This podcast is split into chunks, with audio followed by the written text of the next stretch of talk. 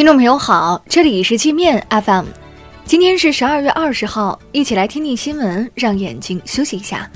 首先，我们来关注国内方面的消息。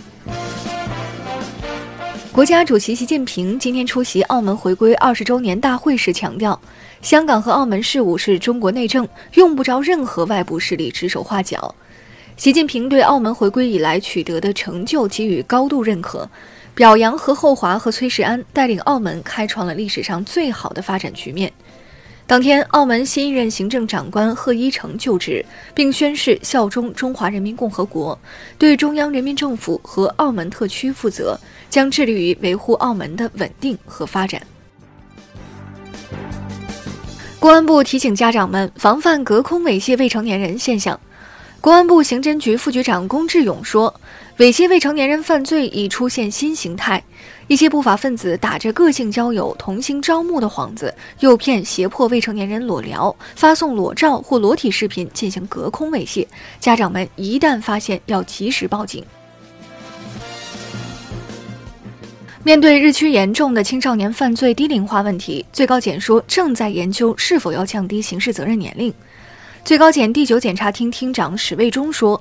未达到刑事责任年龄的未成年人犯罪不能一放了之，但单纯降低刑事责任年龄能否从根本上解决犯罪低龄化问题，也值得探讨。港交所行政总裁李小加一次性大幅减持港交所股份六十五万股，套现一点六七亿港元，约合人民币一点五亿。减持后，李小加在港交所的持股比例由百分之零点零八下降至百分之零点零三，这是李小加担任港交所行政总裁九年来首次减持。曾计划潜逃美国的锦州银行董事长张伟在北京病逝。张伟曾担任该行董事长十七年之久，期间大股东通过违规大额放贷侵吞银行资产，导致锦州银行连年亏损。今年七月，张伟密谋逃往美国，在北京首都机场被拦截。据北京冬奥组委会消息，二零二零年应届毕业的非北京籍大学生应聘到组委会工作至冬奥会和残奥会结束，经考核合格可获得北京户口。上海崇明一胡姓家庭拆迁后分到四套回迁房。成了土豪的家中独子，迷上了赌博，几年时间将四套房产全部败光，还欠下了大笔赌债。老父亲居无定所，绝望之下服毒自杀身亡。湖南衡阳一名乡村女医生好心提醒村民定期体检，看看身体有没有毛病，竟遭村民当场打死。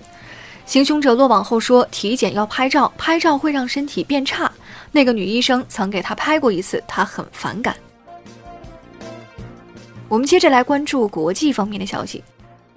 美国芯片业巨头美光科技获准继续向其最大的客户华为供货，股价随即反弹大涨近百分之四。美光首席业务官说：“重新与华为合作将改善美光未来的处境，但前提条件是美国的贸易政策不要再发生变化。”以叛国罪判处巴基斯坦前总统穆沙拉夫死刑的该国特别法庭宣称，如果穆沙拉夫在被执行死刑前去世，应将他的尸体拖到议会外的广场上悬挂三天。巴政府及军方都反对这样干。穆沙拉夫目前身在阿联酋，法庭要求执法人员到迪拜将他抓回国。日本政府计划用福岛核事故除污作业产生的土壤建造农田，称这些土壤辐射量不高，完全可以用来种庄稼。消息传出后，在日本引发轩然大波。日本网民痛斥政府真是疯了，无法容忍这种疯狂的举动。美国决定对北溪二号俄罗斯德国输气管工程实施制裁，参与这项工程的公司都将遭受影响。德国总理默克尔强硬回击说：“德国除了对美国说不，别无选择。”俄罗斯联邦安全局十九号遭遇枪击，一名手持 AK 的武装分子在大楼外朝安全局员工扫射，导致一名员工死亡，五人受伤。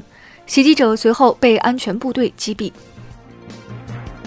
意大利政府逮捕了盘踞在该国南部的三百多名黑帮分子，被捕者中包括大量政府官员和律师。意大利警方说，这些人与黑手党勾结，犯下谋杀、勒索、洗钱等多项罪名。加拿大魁北克省出台新的酒驾法规，驾驶员若在十年内被判酒驾两次，终身开车前都需要先对着酒精测试仪吹气。如果不在驾驶前进行酒精检测，第一次被发现罚款一千五百美元，第二次监禁九十天，第三次终身监禁。那好了，以上就是今天节目的全部内容了，感谢您的收听。